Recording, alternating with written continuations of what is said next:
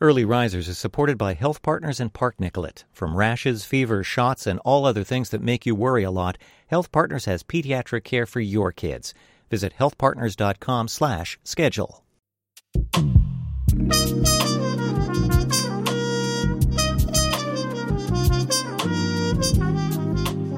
From Little Moments Count and Minnesota Public Radio, this is Early Risers, waking up to racial equity in early childhood.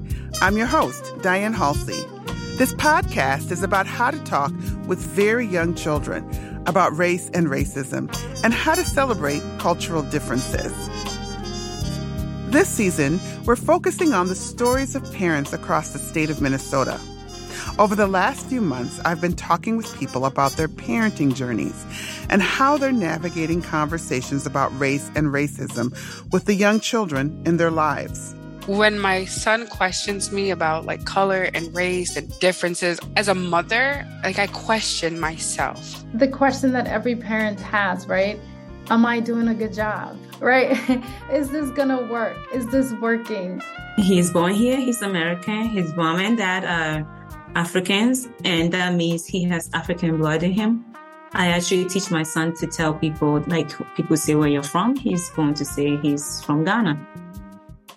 When I was growing up in the 1970s and 80s, Minnesota was a lot less racially and ethnically diverse than it is today. Minnesota is changing, but in the Fargo Moorhead area, where my guest Cecilia Amadou lives, the population is still more than 90% white. Cecilia and her husband were both born in West Africa. Cecilia is from Ghana, and her husband grew up in Benin. They decided to plant roots in northwestern Minnesota, where they're now raising their young son. I was curious about Cecilia's experience as a black parent with roots in Africa and what it's been like to raise her child in a majority white community.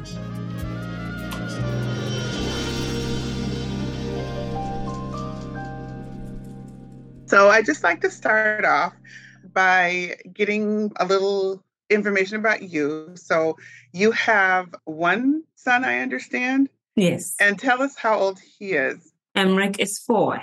And tell us a little bit about your family.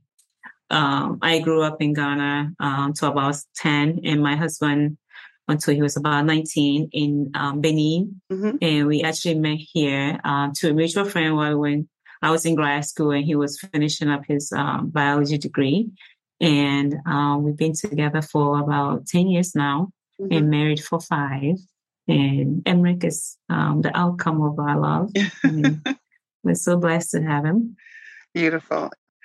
So on this show, we we talk to people about is how did you first learn about race? And so, can you talk to us a little bit about how, like, when you're maybe your parents or maybe an, another adult when you were coming up, first talk to you about race or racism? We actually never had the conversation in my house growing up. I just know as a little girl, we lived very close to the Roman Catholic Church, and um, that comes with a lot of missionaries coming from different countries. So I did see a lot of white people a lot, mm-hmm. um, mm-hmm. but nobody ever sat down and talked about the differences between the, the skin color, and we just knew it was different, and I guess in our culture, different was good and that was celebrated.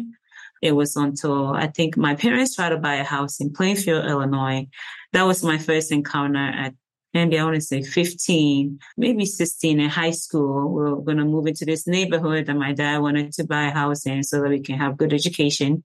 Um, we just had a lot of issues in being able to uh, move into this neighborhood. At that time, going to Target and walk into the store and just recognizing that people look at us like they're scared of us. Um, I think that was when it was, it became apparent that, oh, we're different in a bad way. Mm. And so fast forward, go on off to college and have an experience of going into a store and being followed around or just not being welcome to come to certain spaces because of my skin color.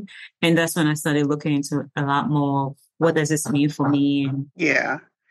So, um, so now you're raising your son, who's four. You're raising him in um, northern Minnesota, mm-hmm. um, which is probably a lot different than Ghana.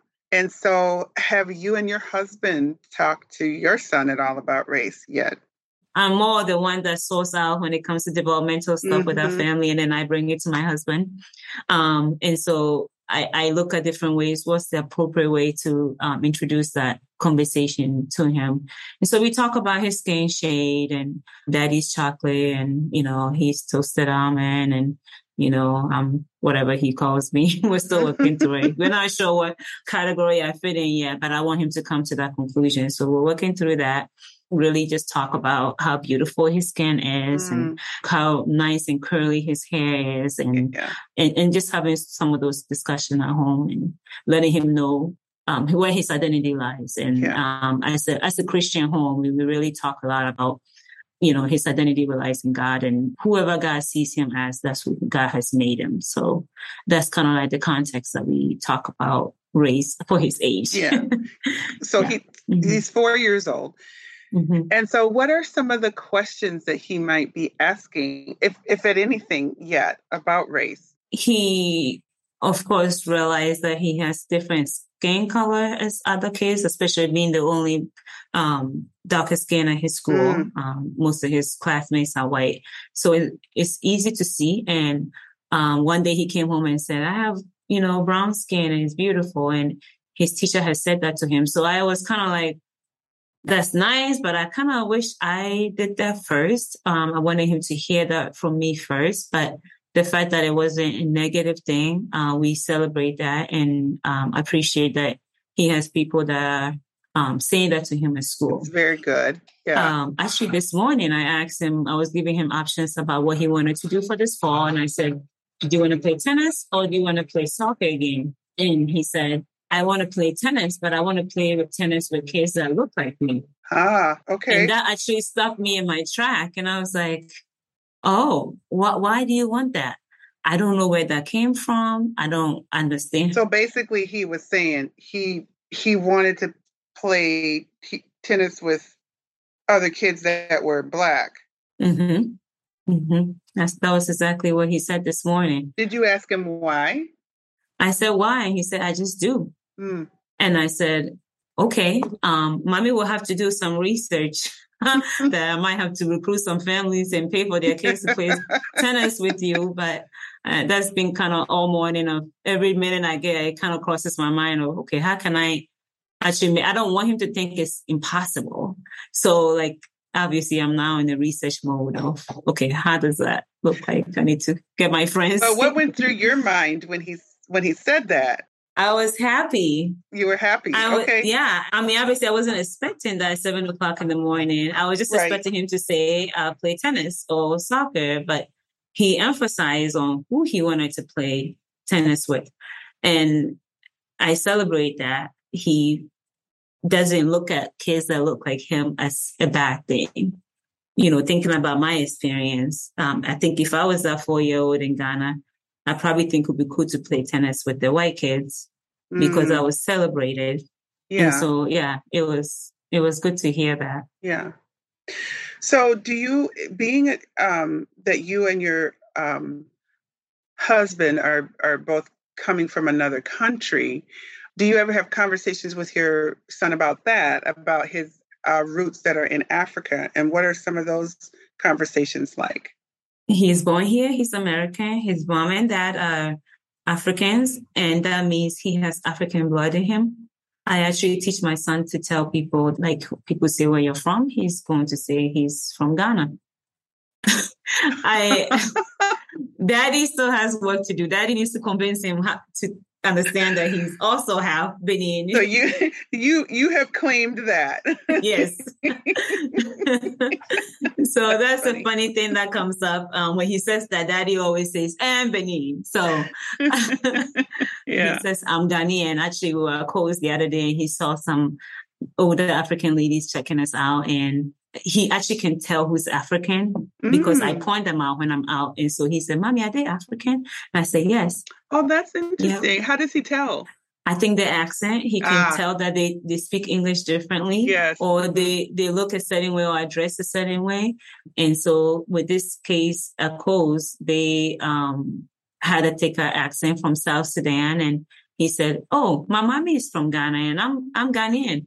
And the lady just, we just made her day. She was just like, oh, she praised me. And I was like, oh, it made me feel like I was doing something right as a mom, hearing that from an older um, lady. So. Yes. That is actually quite um, phenomenal that at four, he's actually already recognizing and being able to distinguish um, yeah. um, what country people are from. I mean, mm-hmm. that's that's beautiful, actually. And um, one of the things I like to do on the show is kind of um, do some myth busting.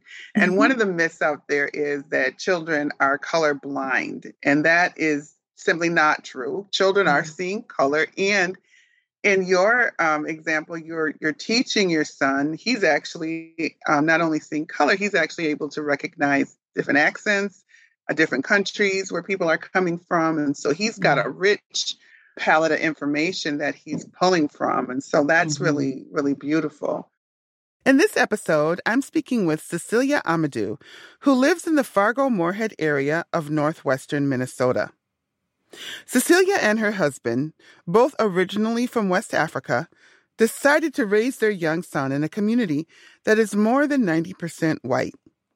Cecilia shares her experience as a black parent with roots in Africa and what it's like raising a black child in a predominantly white community. She is talking about how she navigates conversations about race with her son as he grows older. Let's get back to this important conversation. So, when you think about what might be your biggest question as you and your husband are raising your son, like uh, around race, because we know we you you open up this conversation, it's a lifelong conversation. Mm-hmm. Um, what would be your biggest question? That one day I'm going to look at my son and know that he won't have the fair opportunities. And his dreams may be shattered by somebody along the road. Mm. Um, yeah. Yeah. It's, it's one of the hardest things to take in because obviously when, you know, you had somebody on the podcast that talked about when their kids are in the room and just not being able to behave a certain way because of the skin color, they can't act like the white kids in the playground. Yeah. Mm-hmm. And that really resonated with me because that's Emmerich. I want him to be a child. I don't want to take that innocence away from him. Yeah. But his dad, on the other hand, is always like, Emmerich, move, move out of the way. And I'm constantly be like, no, he needs to be in this space just like everybody else. He needs right. to be respectful.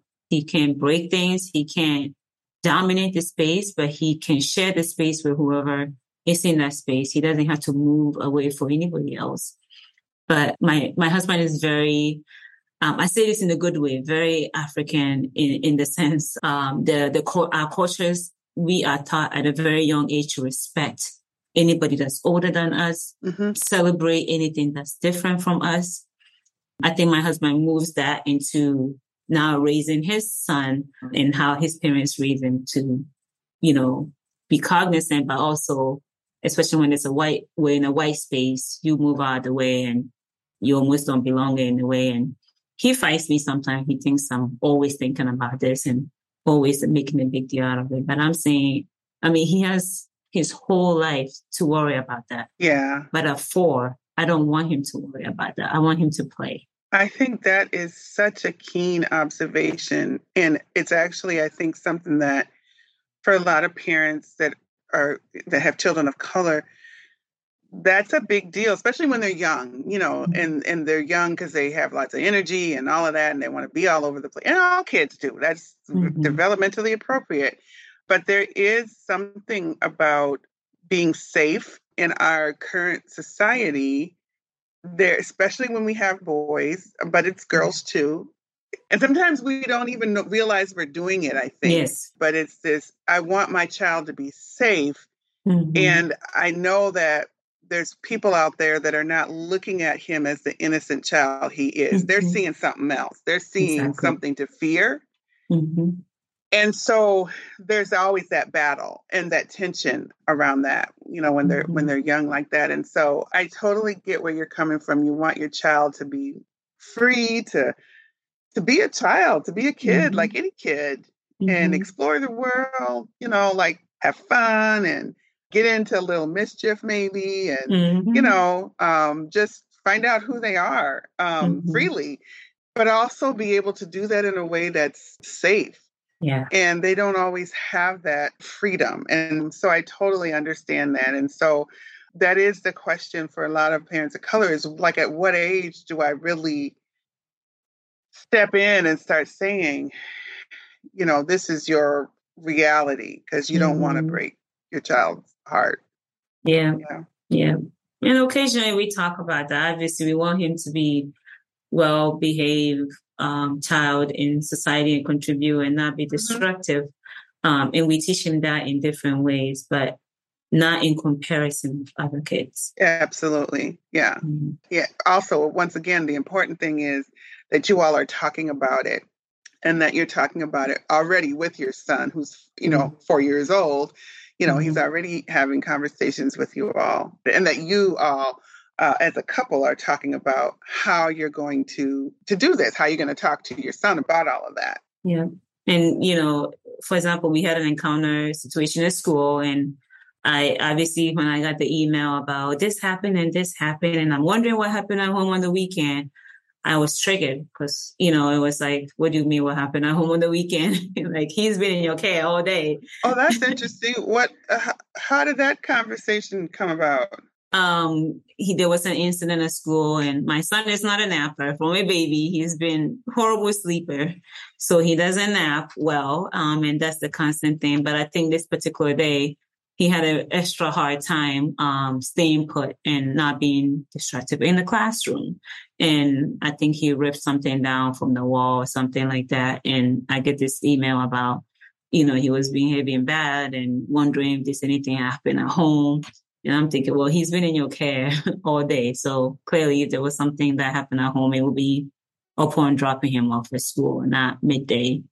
I didn't obviously respond to that. Um, I actually called my brother and I was like, hey, you know, this happened. It's my first time. You know, how do I manage this so it's beneficial to Emmerich and, and that he knows that somebody isn't going to come to me with something and I'm just automatically going to react and that there's a balance of listening to what his side of the story was. And actually, that was the best thing because when I picked up Emily from school, I didn't pick him up and started screaming at him for his behavior for that day.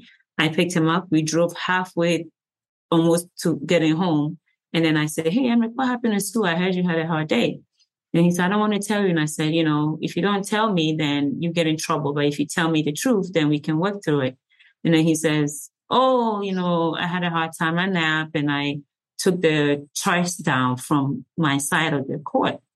And I said, was it a poster or was it something that you can put back? And he explained to me it wasn't a poster per the emails, the communication that came to the email that it was a poster. So I'm thinking, if it's a poster on the wall, I don't want him doing that. But if it's something that can be put back, okay, that changes my perspective. And so, you know, we had a conversation about that you can be distracted and you can't break things in the classroom and you have to respect your teachers. And he said, and I already apologized to Miss Elena about my behavior. And I said, okay, good.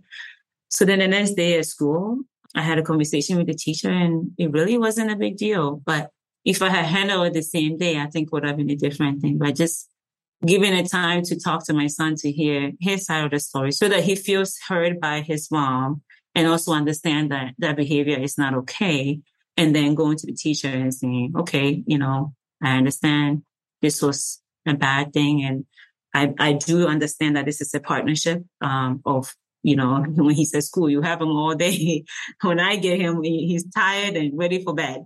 Um, so I do understand we, we all need to work together and it was a good conversation. So I do think it's important for your kids to know that they have you and they have your trust, but also understanding that you can't just do whatever they want because mommy's gonna come to their rescue or whatever. Yeah. So.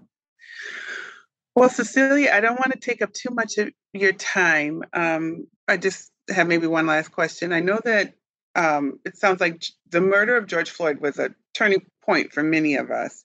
Mm-hmm. And I understand that um, it was also kind of a turning point for you um, mm-hmm. as you're raising your son. Can you talk a little bit about why that was?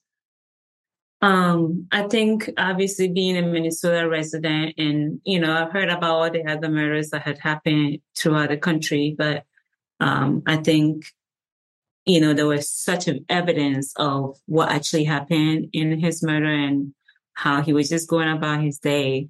And I look at my husband and he's the most well behaved human being, just kind and gentle, yet that won't save him. And then just raising a boy um, in Minnesota who you can teach all you can and do all the best you can, but that won't save him. You know, in African community, there's always this discussion around being nice when the police pull you over, you know, just doing whatever they say. And, and George did that. So I think even in African community, there was a, aha, so now what does that mean? Because we're teaching our kids to be respectful of authority, but that doesn't really save them. That doesn't mean they will come home every day. And obviously I don't have the solution because I can only pray and hope that, you know, he gets to live his life until God calls him home, both of them. But um, the best we can do is learn them be confident in who they are, or in my case, Emmerich and my husband, just constantly having conversation around how can we support other people, how can what can we do different to make sure that people's stories are valid and that we don't disregard people's stories of the experiences that they're having. Well said. Are there any other resources that you use right now with your son? Like any other any resources that you would recommend um, that help you with this conversation about race and racism with your son? Not in particular. I just go to the local library and make requests of things that I want material or books that are age appropriate. And um, thankfully, the local library know who we are. We go in every week and bring our books home, and um, we make sure we pick books that have representation. And if it's not on the shelf, go to your library and ask for it. I think kids enjoy storytelling and um, make believes and just making up your own scene at home or or letting your kids understand their identity in the way that you want them to understand. Um, it's important before somebody else um, tarnish that identity. Yeah, absolutely. Mm-hmm. Absolutely. And of course, this podcast is amazing. Um, I listen to it on my drive. Thank you. There's many others that are out there that are good tools that yes. people can tap into. Yeah. Mm-hmm. Well, thank you. I just really appreciate you spending your time with me today to to talk about this. I know sometimes it's not always a an easy topic to talk about, but it's meaningful and it is helping people because I know mm-hmm. your story will be able to help, you know, somebody mm-hmm. else. So I appreciate it. Thank you so much for having me today. Cecilia Amadou's experiences as a Black parent raising her son in a predominantly white community highlights the importance of open and age appropriate conversations about race and identity. Cecilia's story underscores the need for inclusive and supportive environments, such as the one her son has at school, where children of all races can thrive. As we continue to navigate conversations about race and identity, Cecilia's perspective serves as a valuable reminder of the significance of fostering understanding and celebrating the diversity in our communities as we work towards a more inclusive society for all.